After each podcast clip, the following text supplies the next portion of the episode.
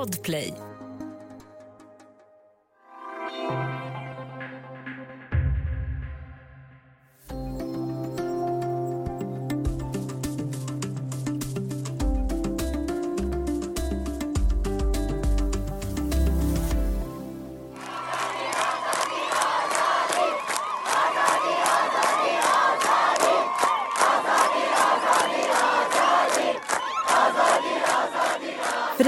Frihet, frihet, skanderar studenter vid ett universitet i staden Zanjan i nordvästra Iran. Protesterna mot regimen är inne på sin tredje vecka och i helgen blev hundratals studenter inlåsta när säkerhetsstyrkor belägrade Sharif-universitetet i huvudstaden Teheran. Studio DN idag om motståndet på Irans universitet. Jag heter Palmira Koukari Menga. Och nu har jag med mig Emma Bovin, Mellanöstern-korrespondent här på Dagens Nyheter. Hej! Hej! Om vi ska börja i helgens händelser på Sharif University of Technology i Teheran. Vad var det som hände där? Ja, det var ju på eh, söndagen eh, som det började sippra ut nyheter från det här universitetet.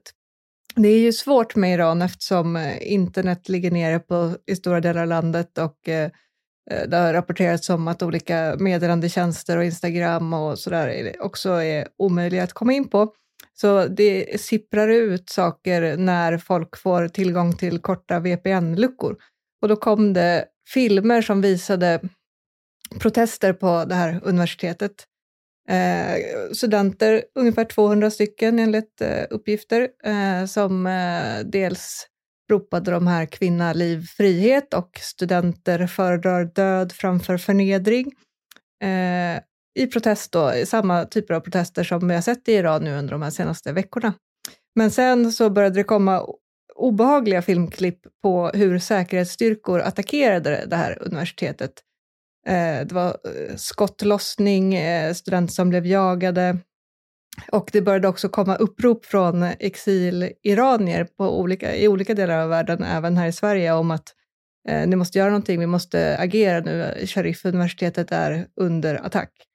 Och Det här är då protester som eh, har pågått sedan 22-åriga Mahsa Amini eh, dödades eller dog under polisens eh, förvar för ungefär tre veckor sedan. Om man ska hålla sig kvar en stund här vid eh, Sharif-universitetet, vad, vad, är det för ett universitet? Det är ett eh, ledande toppuniversitet. Eh, jag har sett jämförelser med Yale till exempel i USA, som man brukar nämna i sådana sammanhang. Det är alltså ett universitet där bara de fem bästa procenten lyckas ta sig in. Eh, känt för att ha eh, skapat många framstående forskare och eh, intellektuella.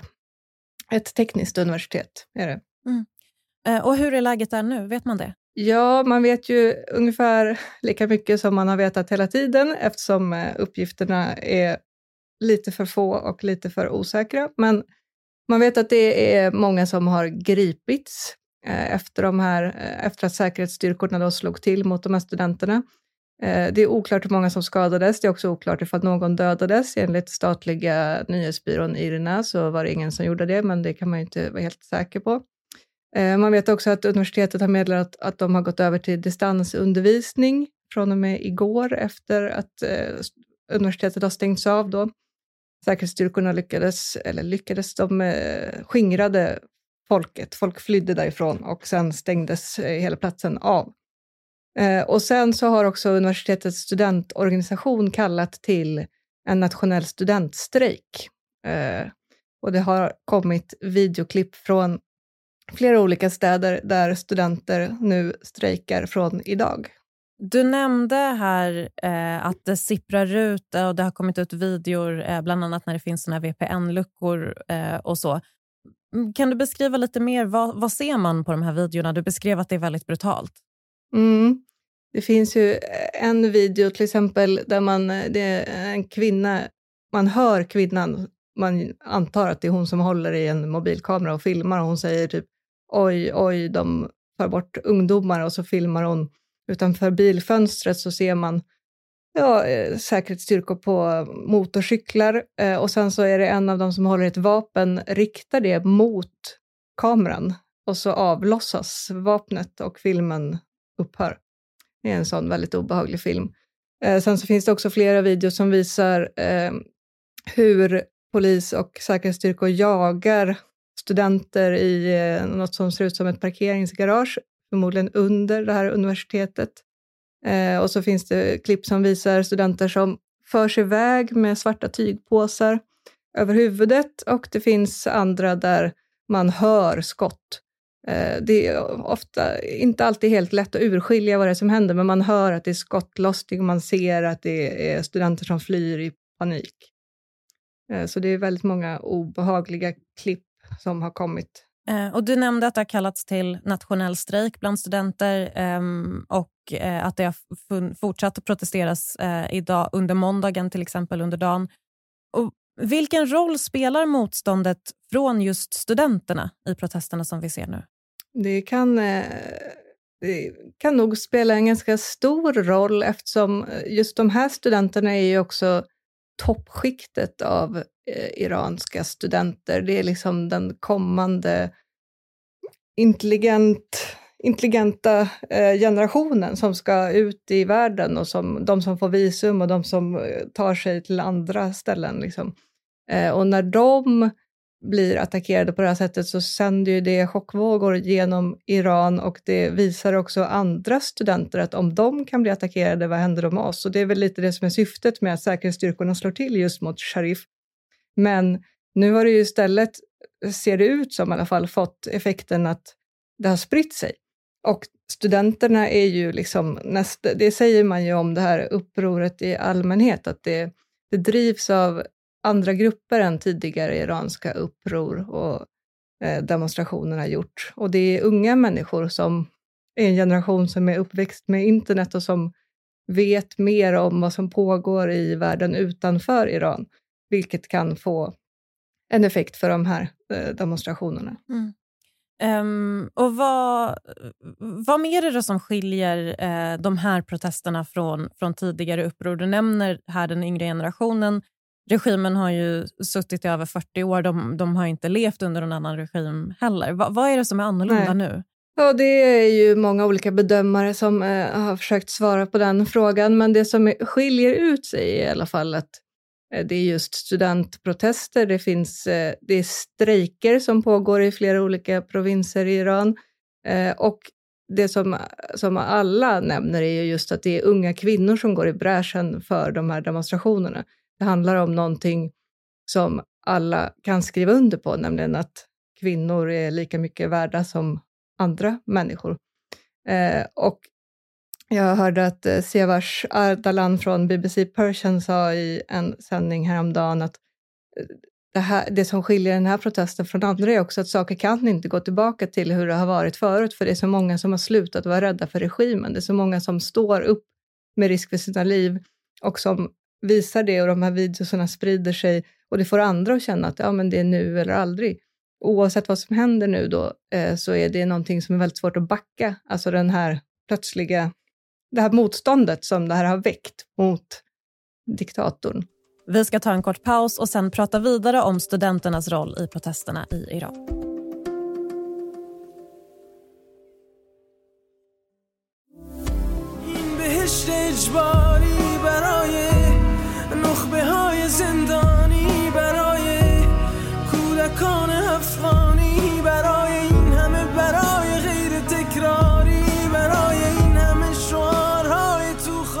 Låten Baraye, som betyder för av artisten Shervin Hajipour. En låt som har blivit en viktig kampsång för de protesterande i Iran. Du lyssnar på Studio DN idag om protesterna i Iran och vi pratar med Mellanöstern-korrespondent Emma Bovin. Emma, på vilket sätt har den här låten blivit en viktig kamplåt? Det är ju en låt som bygger på tweets som handlar om den här eh, pågående protestvågen. Eh, och den här sångaren han sjunger om för kvinnor, för frihet. Eh, och den har, som du säger, blivit en låt som tecknar det här upproret. Eh, och innan den togs bort från Instagram så hade den fått flera miljoner visningar där. Eh, men sen så greps ju Kärvin eh, och ingen har hört av honom på, jag tror en vecka nu. Och han har också försvunnit från Instagram. Eh, men fortfarande så spelar den här låten en väldigt stor roll eftersom andra iranska aktivister har sett till att få upp den på Spotify och den delas på Youtube och den Ja, jag läste häromdagen att de planerar att spela den utanför svenska riksdagen för att få svenska politiker att agera. Så den har blivit en sån, en sån eh, låt som tecknar det här upproret. Mm. Eh, det har också spridits videor på yngre skolelever som sjunger den här låten. Eh, bland annat en som sägs komma från ett eh, högstadie kan det vara ungefär eh, med unga tjejer utan slöja som sjunger med. Vi pratar om studentprotester här. Visst är det inte bara äldre studenter som protesterar? Nej, det är ju också yngre studenter och skolflickor som protesterar mot precis samma saker som de äldre studenterna gör. Eh, jag såg ju också något klipp som jag nu inte minns vart det kom ifrån, men där studenter driver ut utbildningsministern som försöker komma för att tala dem till rätta och säger vi tänker inte gå med på att lyssna på dig för du lyssnar inte på oss. Eh, så det är verkligen eh, inte bara studenter på Sharif, utan det är som du säger studenter och skolungdomar i hela landet. Mm. Och Bland de slagord och krav som hörs från studenter i olika delar av Iran just nu så handlar det förutom om, om regimens fall eh, också om att gripna studenter ska släppas. Eh, och vi ska höra ett kort klipp från ett universitet i staden Mashhad.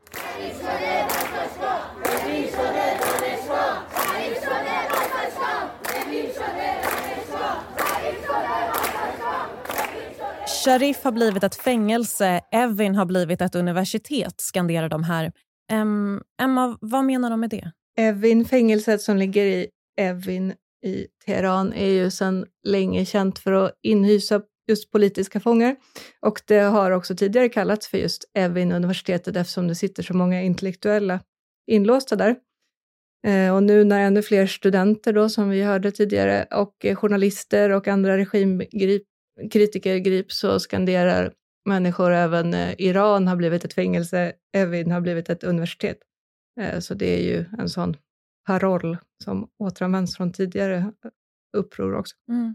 Um, om, om, man ska nämna lite tidigare uppror som har varit, uh, hur, har de, hur har de sett ut de, de senaste, de sen, den senaste tiden, eller de senaste åren? Ja, de det, det, det kommer ju blossar upp protester i Iran med jämna mellanrum och alla når kanske inte oss i, utanför Iran. Men eh, 2019 var det senaste som blev stort och uppmärksammat. Det handlade om att eh, regimen höjde bränslepriserna väldigt mycket från en dag till en annan. Och innan dess så brukar man nämna 2009 eh, efter presidentvalet där oppositionen anklagade regimen för valfusk gröna revolutionen har det också kallats.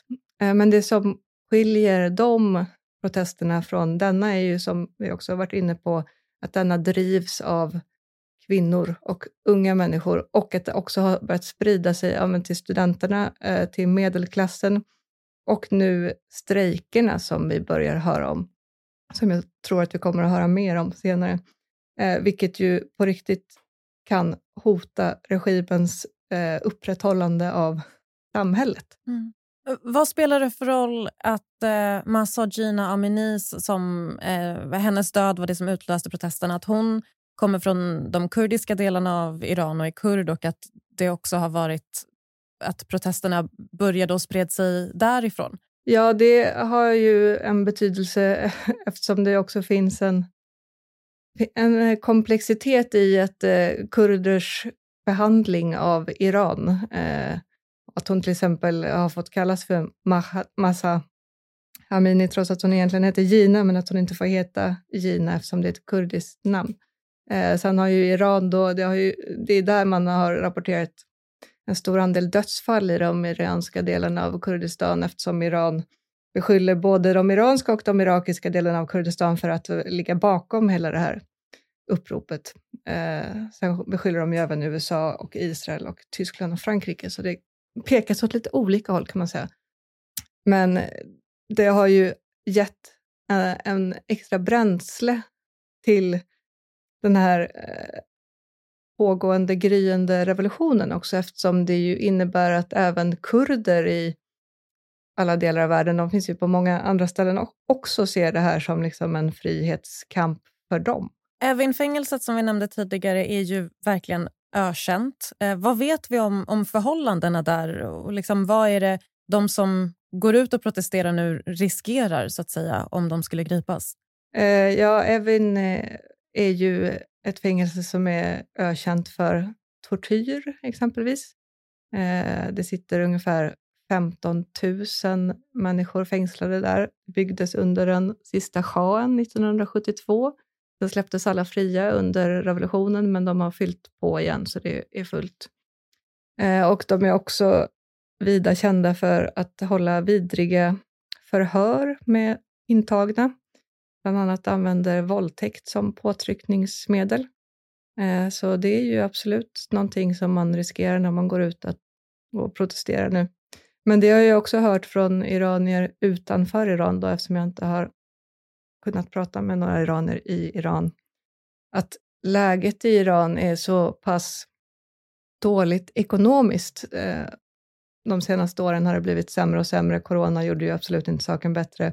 Så människor eh, riskerar inte bara liksom att dö av eh, att dödas av regimen, utan de riskerar också att svälta ihjäl eftersom det är så svårt även för, även för att hitta liksom, mat och eh, försörjning. Eh, så det är också en, en, del som kommer in i det här, att, eh, som folk bedömare tror spelar in i att de har blivit så stora, de här protesterna, eftersom folk känner att det finns liksom inget värdigt alternativ. Ni har redan tagit ifrån oss allting, nu är det bara våra liv som eh, vi har kvar. Det är svårt att säga om förstås, men, men hur tror man att det här kommer att utvecklas framöver? Ja, det är väldigt svårt att säga om. men jag hör... Jag tycker ändå att jag, när man följer Irankännare och bedömare så tycker jag att det har blivit lite mer positiva toner de senaste dagarna eftersom det nu har pågått i tre veckor snart eh, och protesterna inte ger några tecken på att ebba ut. Eh, så men det handlar ju också om att man måste i Iran då orka fortsätta. Man måste lyckas fortsätta. Det handlar också om ifall regimen kommer gå in ännu hårdare än vad de redan har gjort. Och sen så vet vi ju inte riktigt hur många människor det är i de olika protesterna. Iran är ett väldigt stort land, det finns en väldigt stor befolkning. Så även om det är 10 000 i en stad där det bor miljoner, vad säger det då egentligen? Och alla de här sakerna är ju jättesvåra att veta, men eh, bedömare är i alla fall mer positiva än vad de har varit tidigare. Så kan man väl säga. Mm. Och vad spelar omvärlden för roll här? Ja, omvärlden spelar ju en väldigt stor roll eftersom det är omvärlden som hjälper till att sprida de små eh, spillrorna som kommer ut av information som kommer ut från Iran via de här VPN-luckorna.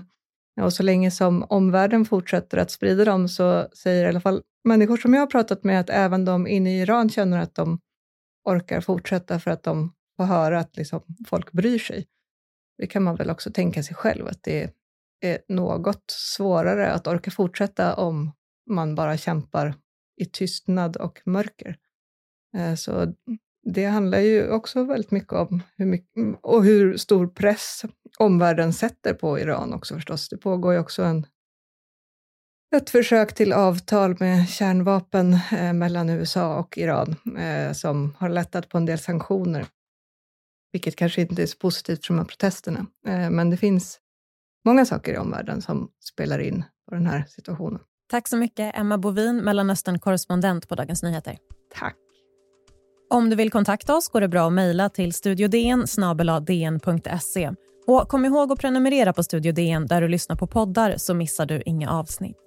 Studio DN görs för Podplay av producent Sabina Marmelakai, ljudtekniker Patrik Miesenberger, teknik Jonas Lindskov på Bauer Media. Och jag heter Palmira Kokari Menga.